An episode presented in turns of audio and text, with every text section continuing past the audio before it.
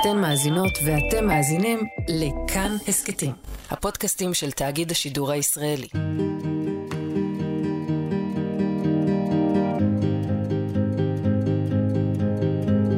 שלום, אני אורית נבון ואתם מאזינים להסכת לא טוב לי, שיתוף פעולה של כאן ועמותת צהר, סיוע והקשבה ברשת.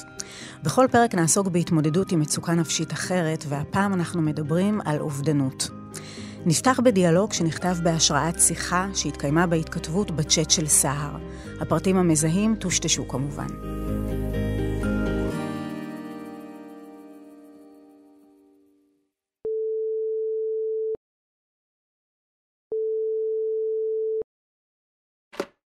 היי מיטל, מה מביא אותך אלינו הערב?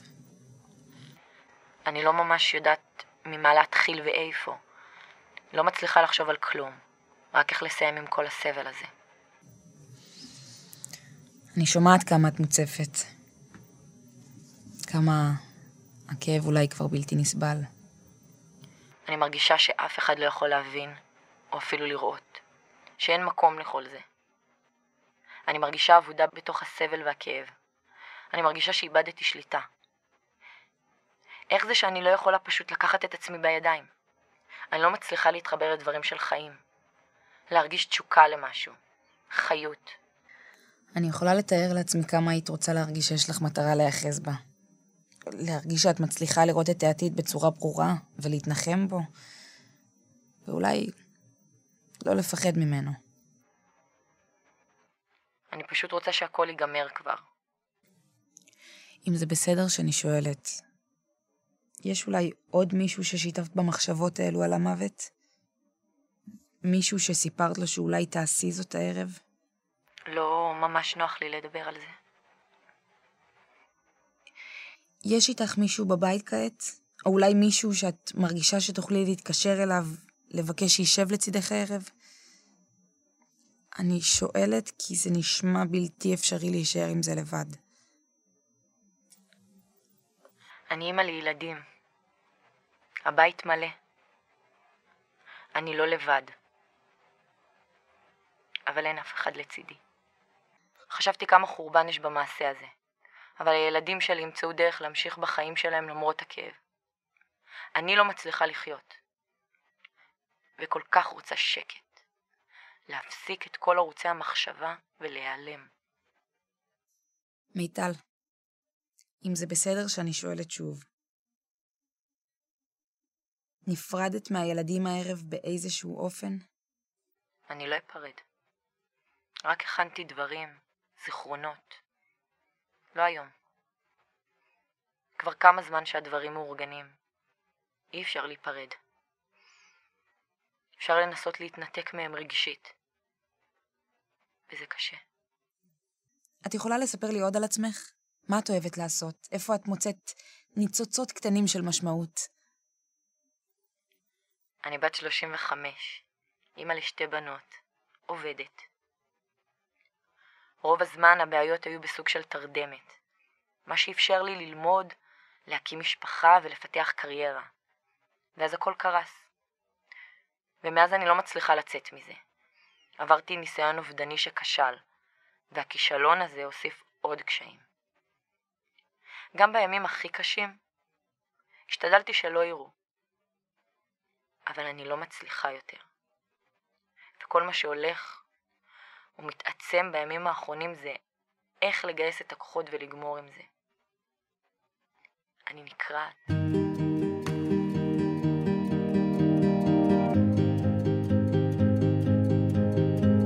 נמצא איתנו פרופסור יוסי לוי בלז, ראש המרכז לחקר האובדנות והכאב הנפשי, על שם ליאור צפתי במרכז האקדמי רופין. שלום.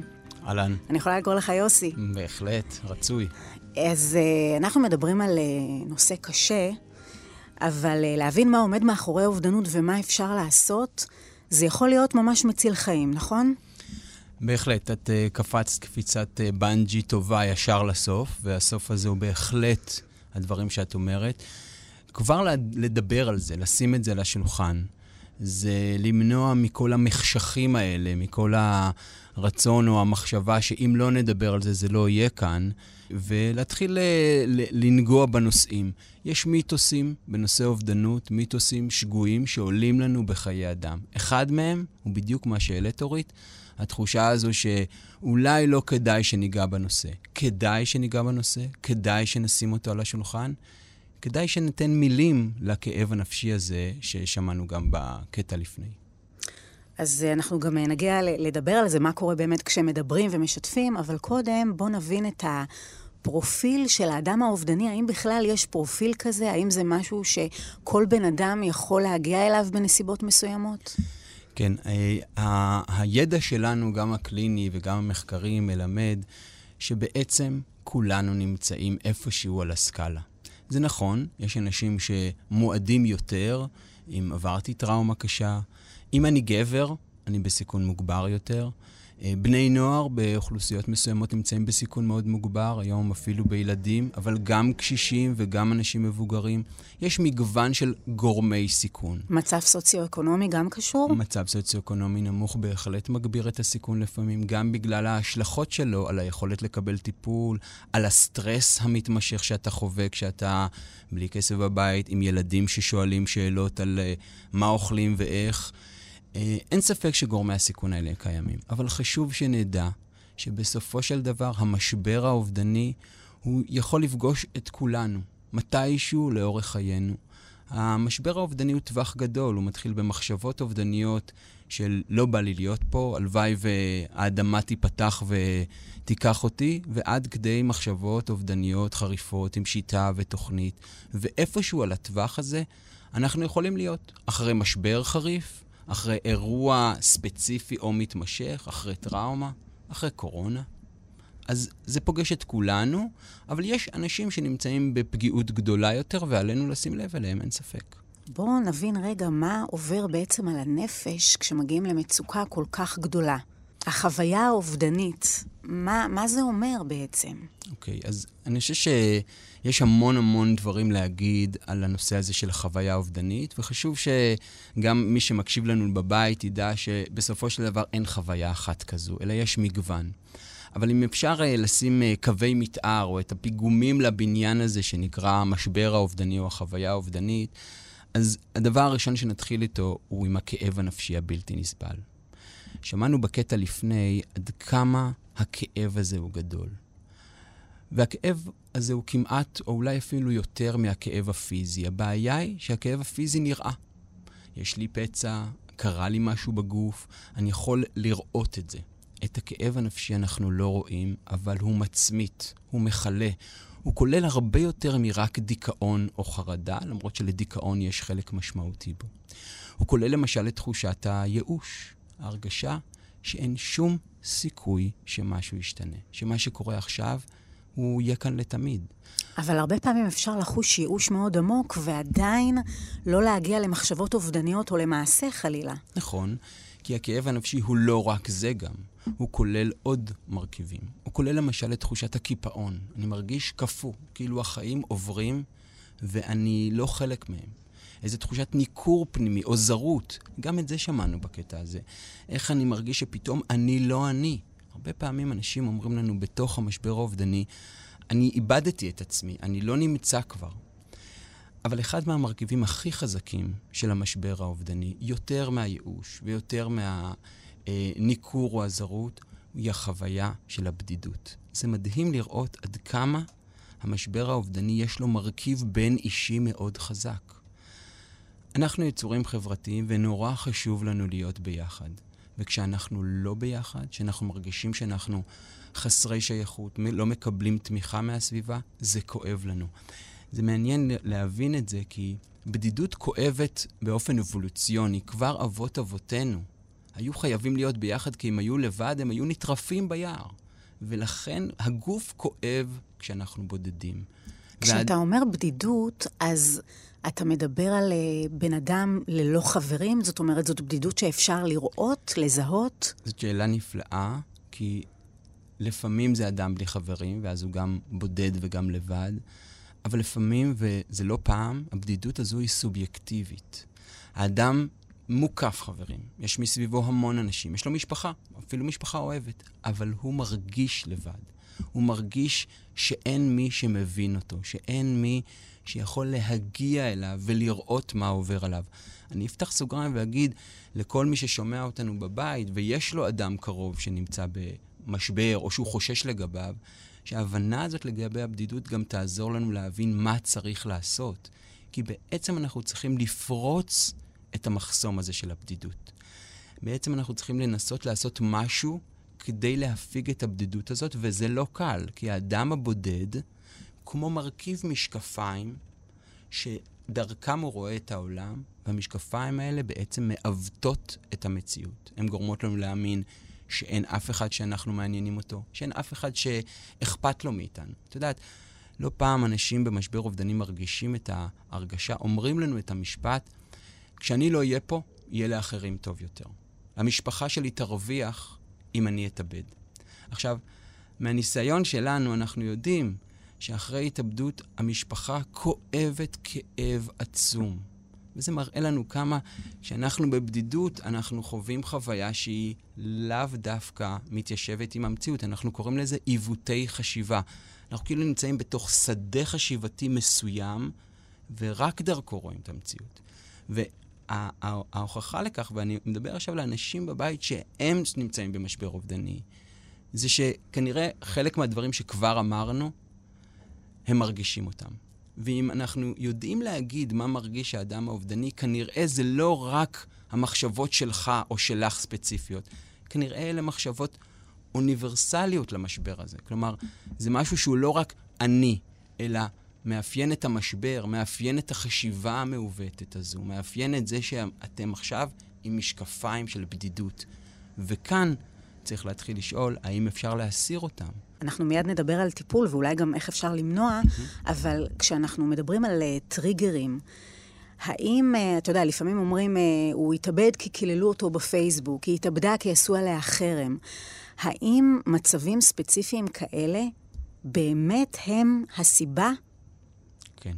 בואו נפתח טיפה את הסקופ, את, ה, את המנעד שלנו, ונסתכל על הדבר הזה שנקרא התהליך שמוביל להתאבדות. אף אדם לא מתאבד בגלל סיבה אחת ויחידה, גם לא טריגר חריף. בדרך כלל, יש uh, מסד, יש דברים שקרו לנו לאורך חיינו, אירועים טראומטיים מהעבר, uh, דיכאון שפוקד אותנו, והוא לא פוקד אותנו בגלל שזאת אשמתנו, זאת מחלה שלפעמים uh, פוקדת 20% מהאוכלוסייה, אז לפעמים גם אותנו. חייב להיות, אגב, דיכאון בתמונה? לא או שאפשר חי... גם בלי דיכאון? אפשר בלי דיכאון, אבל הרבה פעמים יש איזושהי קושי אה, חריף, פסיכולוגי חריף, כמו חרדה, כמו דיכאון, כמו הפרעות אחרות, שנוכחות באזור. ואז כשהדברים האלה קיימים, מופיע טריגר. הטריגר הזה הוא בדרך כלל טריגר של אובדן. יכול להיות אובדן של אדם, אדם אהוב עליי נפטר. יכול להיות אובדן של קשר.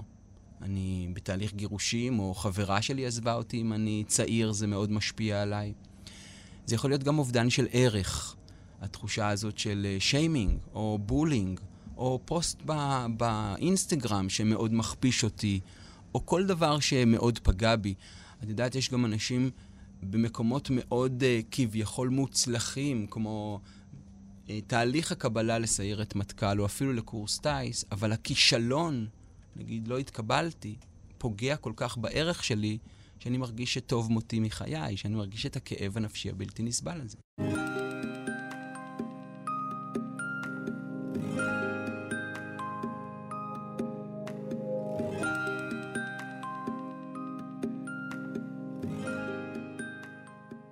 למה זה בעצם כל כך חשוב לשתף? אנחנו עשינו איזה המון המון אה, עבודה, גם קלינית וגם מחקרית, אבל אני אדבר ממש ברמה הכי פשוטה. כשאני משתף מישהו, קודם כל אני מרגיש לא לבד. חוויית השייכות היא חוויה אנושית חשובה לנו. אנחנו רוצים להרגיש חלק.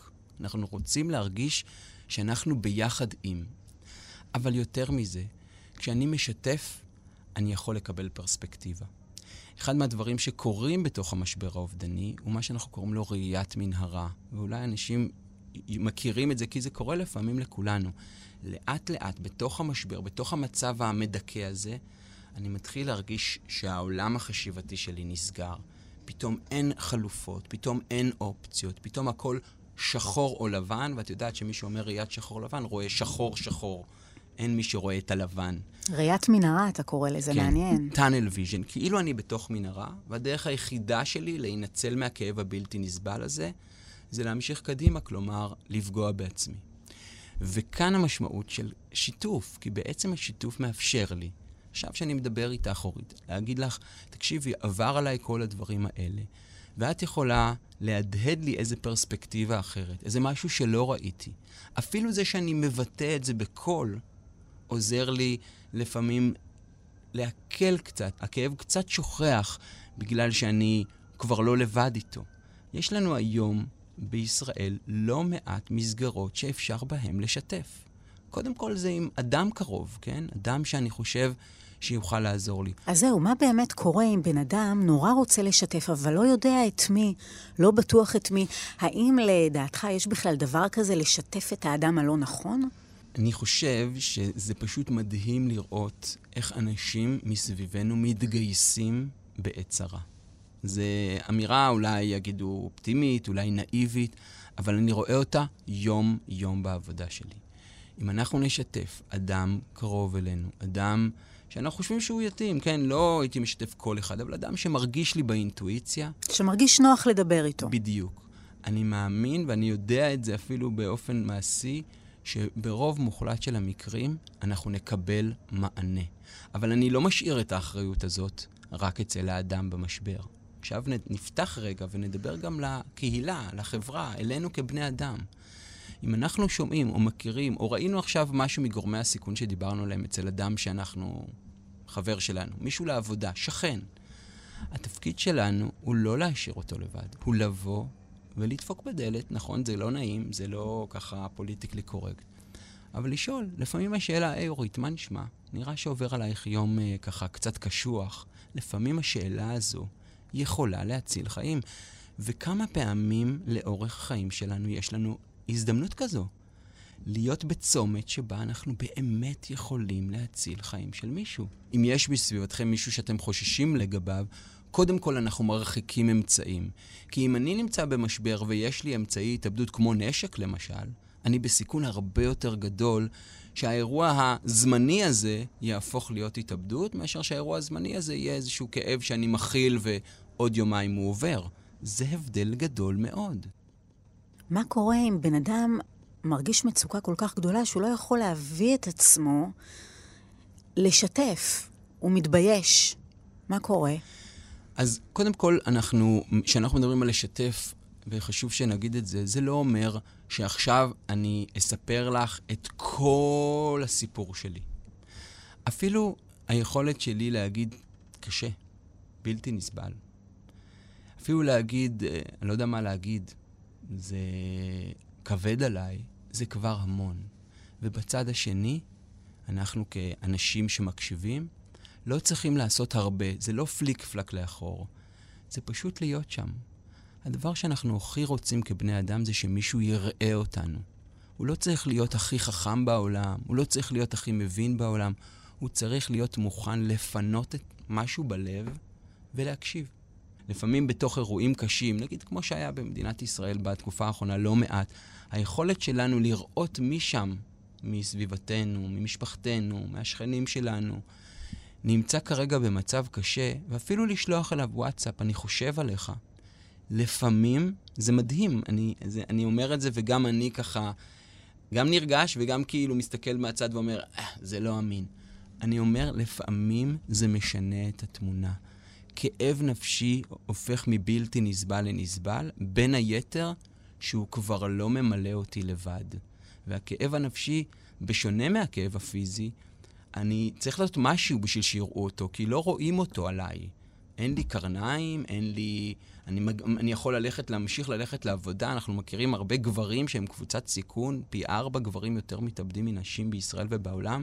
זה נתון די מדהים. מדהים, ואחד מהסיבות שגברים מתקשים הרבה יותר לשתף במצוקה. אז הם הולכים לעבודה וחוזרים וזה, ומה שלא בסדר איתם, כן? אבל אם אתה לא מסתכל לעומק, אתה יכול להגיד, הכל בסדר. וכמה פעמים אנחנו שומעים על אירועים של התאבדות אחרי שאדם אומר, שהסביבה אומרת, אבל הכל היה בסדר. אז התפקיד שלנו הוא גם לבקש את העזרה הזו, ואם אנחנו בסביבה, אם אנחנו הורים, אנחנו מורים, אנחנו מדריכים בתנועה, אם אנחנו, לא רק בבני נוער, גם במבוגרים, אנחנו אה, אנשים שעובדים באיזושהי מסגרת אה, של מבוגרים או של בני הגיל השלישי והרביעי, אנחנו צריכים להתבונן ולשים לב. מה אומרים בשיחה כזאת לבן אדם שאנחנו חשים עליו מצוקה? אז קודם כל אנחנו פונים ושואלים ואומרים, אני רואה שדברים לא הולכים טוב בזמן האחרון, או אני רואה שמשהו קורה. האם היית מוכן לשתף אותי? אני אשמח לשמוע ממך עוד על זה. הייתי רוצה לשמוע ולהבין מה עובר עליך. ואנחנו מנרמלים, כי זה משהו שצריך לנרמל אותו, כי הוא לא קורה רק לבודדים, הוא קורה לרבים מאיתנו. אנחנו אומרים, אתה יודע שמרגישים כזה כאב נפשי, שמרגישים את הייאוש הזה, לפעמים גם עוברות בראש מחשבות אובדניות. להגיד ככה פשוט? האם... להגיד את הדבר עצמו? האם לך יש מחשבות אובדניות? האם לך יש מחשבות להתאבד? אתה יודע עכשיו... מה, מה הרבה אנשים יחשבו עכשיו. בבקשה, זו כמעט שאלה מוזמנת, אורית. אז תגיד אתה. אני, אני, אני אגיד מה, מה את שואלת ואני אנסה לענות. אומרים, מה פתאום? אתה מכניס עכשיו מחשבות לראש שלו. בדיוק. בטח ובטח אם מה שעובר לנו עכשיו בראש זה איזה נער בן 15 או נערה בת 16, שחס וחלילה לא נכניס למחשבות לראש. אז אני עושה פאוזה דרמטית ואומר שאת המשפט הזה חשוב שנחזיק כולנו. אנחנו כאן וכל מי שמקשיב לנו. המיתוס הזה, שאם נדבר על אובדנות נגרום, נכניס לאנשים מחשבות לראש, המיתוס הזה הוא שגוי והוא עולה לנו בחיי אדם. לדבר עם אדם על אובדנות, לשאול אותו, זאת אמירה אמפתית. זאת אמירה, אני רואה אותך. אם אין לו מחשבות אובדניות, אני אגיד לי לא.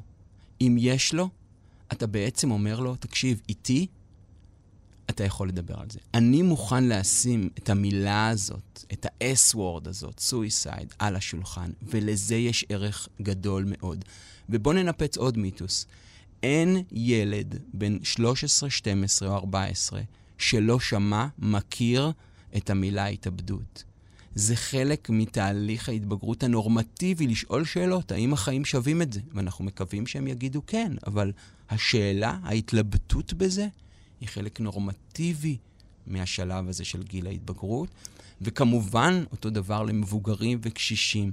הדיבור על אובדנות הוא בעצם כלי להגיע אליך, כלי שבו אני דרכו אומר, אני רואה אותך. ואני, אם תשימי לב לאיך ששאלתי, אני לא אמרתי, תגיד, מה, אתה משוגע, אתה רוצה לעשות לעצמך את זה? או אתה לא הולך להתאבד לי. לא, אני מנסה להגיד את זה בדרך, ואני צריך להתחבר אל המקום הרגשי. ואנחנו הש... מקווים כמובן שהתשובה תהיה כנה.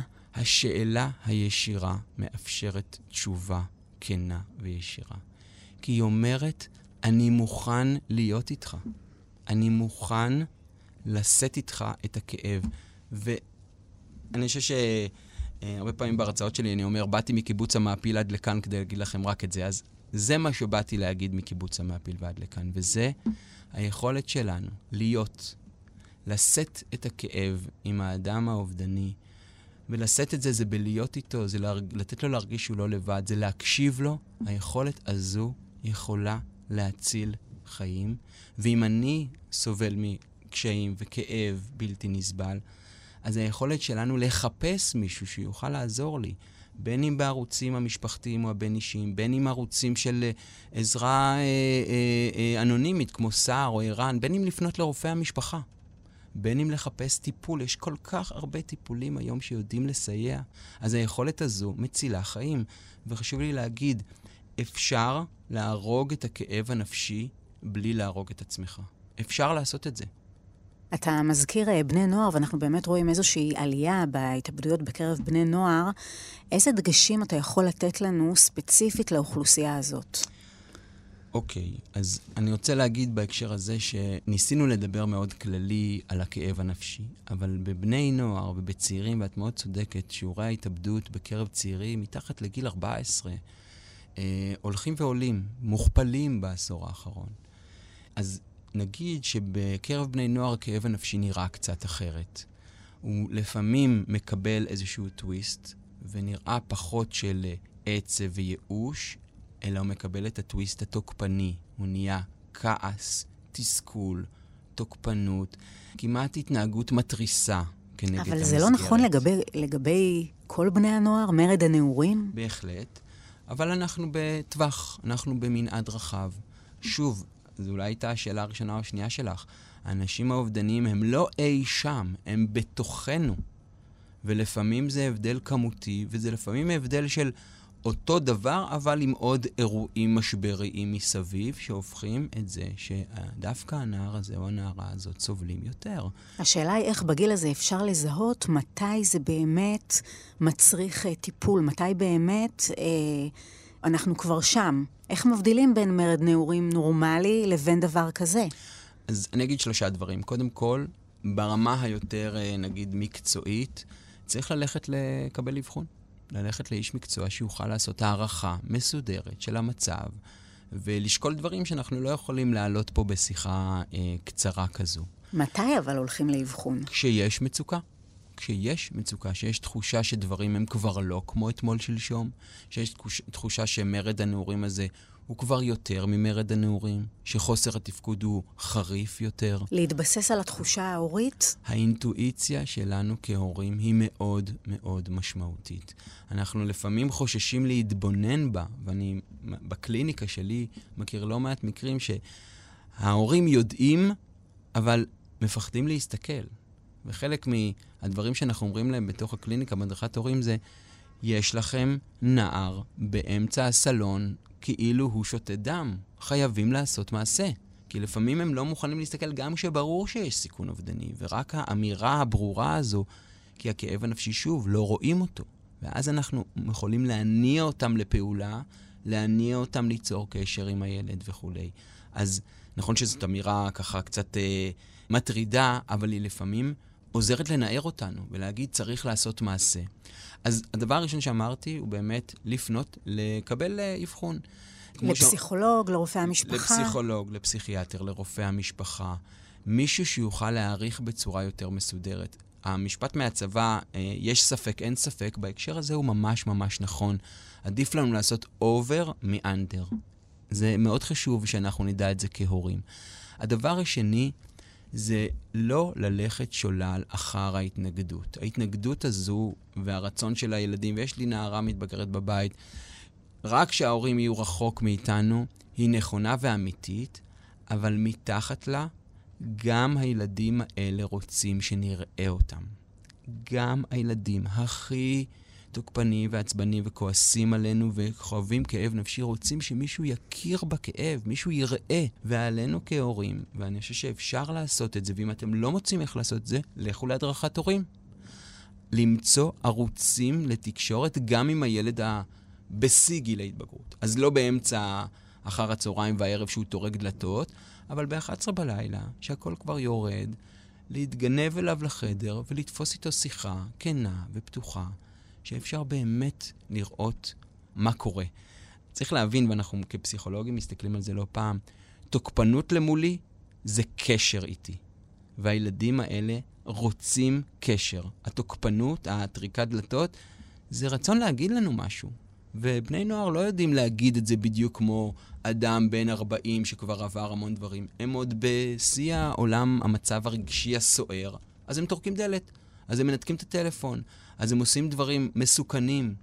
יש עדיין יכולת להגיע אליהם, וזה אומר פשוט לדבר ולהקשיב, להפנות אותם לקבל סיוע, להפנות אותם לטיפול. הדברים האלה הם נורא חשובים, כי בני הנוער שלנו כל כך חשובים לנו, ואנחנו צריכים להשקיע בהם את, ה, את ההשקעה הזאת. והדבר השלישי שאני אגיד לגבי אותה שאלה ששאלת מקודם, איך, מה עושים אם אני חושש לגבי בן נוער, או נער או נערה, אז גם כאן אני חושב שמעבר לקבל אבחון וטיפול ולמצוא איזה ערוץ תקשורת, זה להתבונן קצת מהצד ולראות מה קורה, איך הוא במסגרות האחרות, איך הוא ב- בלימודים, איך הוא בפן החברתי. אם, אם מולי כהורה הוא עושה תהליכים של התנגדות, אבל במסגרות אחרות הדברים יותר טובים, אז אולי אנחנו יכולים להיות קצת יותר רגועים. אבל אם אני רואה שבכל המסגרות יש שינוי דרסטי לרעה, יש מצב של uh, הרבה מאוד תסכול וכעס, מצב של uh, uh, עזיבה של דברים שעניינו אותו בעבר, אז אני צריך יותר לדאוג, ובהקשר הזה אני אגיד, זה אומר גם לתשאל אותו, לבדוק איתו, לעבור איתו, אם הוא ילד צעיר, על קבוצות הוואטסאפ שלו ולראות מה קורה שם. לעשות את כל מה שאנחנו צריכים, כי אנחנו צריכים להושיט יד. הילדים האלה מחכים ליד המושטת שלנו.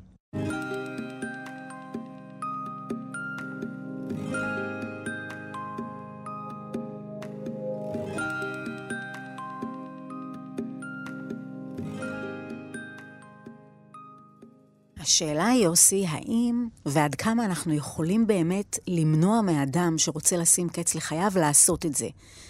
לפעמים אומרים על אה, בן אדם שניסה להתאבד ולא הצליח, שהוא רק זעק לעזרה, הוא לא באמת רוצה. איך אתה רואה את הדברים? אני רואה כל כאב נפשי וכל אה, אה, מחשבות אובדניות או איום בהתאבדות או ניסיון אובדני כאמירה ברורה של כאב גדול שאנחנו צריכים לשמוע אותו. אין ספק בזה, זה עניין מאוד מאוד חשוב.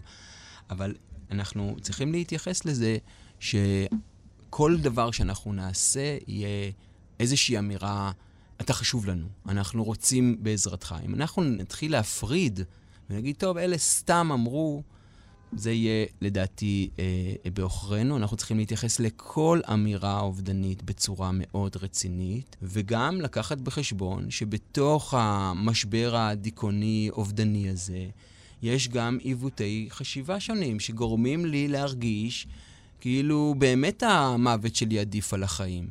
אבל בוא נזכר שבתוך הדיכאון, החשיבה שלנו היא לא רציונלית. החשיבה שלנו היא לא מדויקת. כן. המטרה שלנו היא להגיד לאדם האובדני, חכה רגע.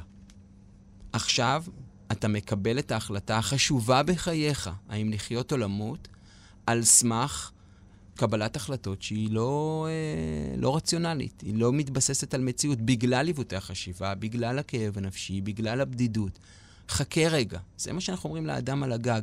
אני מקשיב לך, אני שומע את הכאב, חכה רגע. אפשר יהיה לעשות את זה גם עוד שבוע, או עוד שבועיים. ואנחנו מאמינים שכשהכאב הנפשי יחלוף, גם הדחף האובדני יחלוף. אז מה בעצם עושים בטיפול?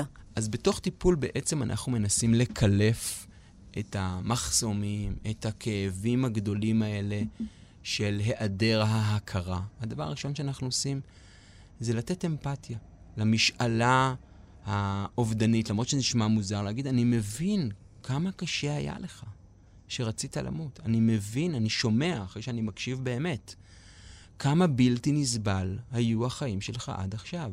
אני לא ישר מנסה לשכנע ולהגיד, החיים יפים, תראה את הפרחים, תראה את הצמחים, עוד יהיה טוב. זה יהיה אמירה מאוד לא מחוברת לאדם, הוא לא נמצא שם. אני בדיוק רציתי לשאול אותך, האם יש דברים שאסור לנו להגיד לאדם אובדני? אז אתה אומר, להגיד יהיה טוב, יהיה בסדר? לא כפלקט. כן. אני צריך להחזיק את התקווה, אני צריך להגיד שאני מאמין שדברים ייראו אחרת. אני, אני חושב שזה הרוח שאיתה אנחנו באים, גם אם אני לא אומר לו את זה במשפט ראשון, אבל לא הייתי מתווכח עם המחשבה האובדנית. לא הייתי אומר, מה פתאום? וגם לא הייתי כועס עליו או מאשים אותו. אתה לא תעשה לי את זה, מה פתאום אתה חושב מחשבות כאלה? זה מרחיק. וכשאנחנו רוצים לקרב, אנחנו קודם כל רוצים לפנות מקום. האדם הזה לא הגיע לזה סתם. הילדה הזאת לא הגיעה לזה סתם. משהו עובר עליה, משהו קרה לה. אז איך בסופו של דבר מתקנים את עיוותי החשיבה האלה, כמו שאתה קורא לזה?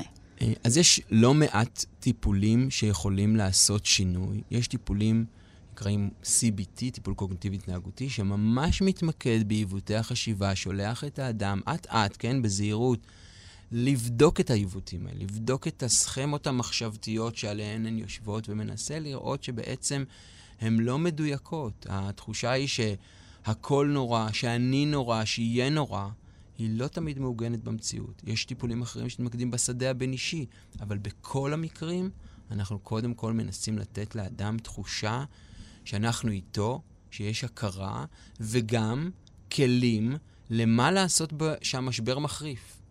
למי להתקשר. יש לנו, אנחנו, יש לנו המון אסטרטגיות פנימיות שאנחנו יודעים להשתמש בהן. אנשים ששומעים אותנו יודעים מה עוזר להם, ריצה או מקלחת, צפייה בטלוויזיה או מוזיקה בפול ווליום. כשאנחנו עושים את זה, אם זה סדר, אנחנו יכולים גם לעזור לאנשים, לה... מה אני עושה כשהמשבר קורה? מה אני מה עושה שהלהבות מתפרצות. והכי חשוב שמי שמקשיב לנו ידע שיש תקווה. אפשר למנוע את זה, אפשר להגיע ממצב של ייאוש עמוק ל... לחיים טובים, נכון? בואו נסיים באופטימיות. הרבה פעמים שואלים אותי, איך אתה מתעסק בנושא הזה כל כך הרבה שנים? זה לא קשה? אז כמובן שזה לא פשוט לפעמים לפגוש כל מיני מקרים, אבל אני תופס את המקצוע הזה כמקצוע הכי אופטימי בעולם, מכיוון שאנחנו נותנים את האפשרות לאדם להיראות וגם לשנות את מסלול חייו. זה אומר באמת להציל חיים. ואני רואה במשבר האובדני, במשבר הדיקטוני, גם כאב מאוד גדול, אבל גם לפעמים הזדמנות. את יודעת, יש פמה צ'ודרוני, סופרת אה, בודהיסטית, שאומרת, לפעמים בתוך המשבר, אם נוכל להסתכל לשם, נגלה בנו דברים חדשים. ואני לא אומר שזה יכול לקרות ישר על ההתחלה, אבל טיפול, קבלת עזרה, פנייה למסגרות uh, תמיכה במשפחה, בסביבה, יכולים לעשות את השינוי ולגרום לנו להרגיש אחרת לגמרי. יש מה לעשות, גם לאדם שסובל וגם לנו כחברה, כקהילה, כבני אדם, בלתמוך בו. פרופסור יוסי לוי בלז, תודה רבה על השיחה החשובה הזאת.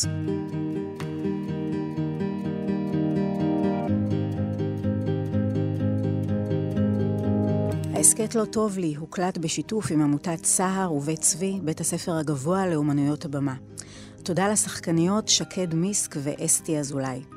בהפקת התוכנית השתתפו ניר גורלי, אייל שינדלר, גיא פלוויאן ואבי שמאי. תודה ליעל לוי ולונה בן דיין מעמותת סהר. עמותת סהר מעניקה סיוע לאנשים במצוקה נפשית אונליין באנונימיות מלאה. אם אתם חשים מצוקה, היכנסו לאתר של סהר. מתנדבי העמותה מחכים לכם שם, סהר.org.il. אני אורית נבון, מוזמנים להאזין לפרקים נוספים באתר וביישומון כאן ובכל יישומוני ההסכתים. תודה שהאזנתם.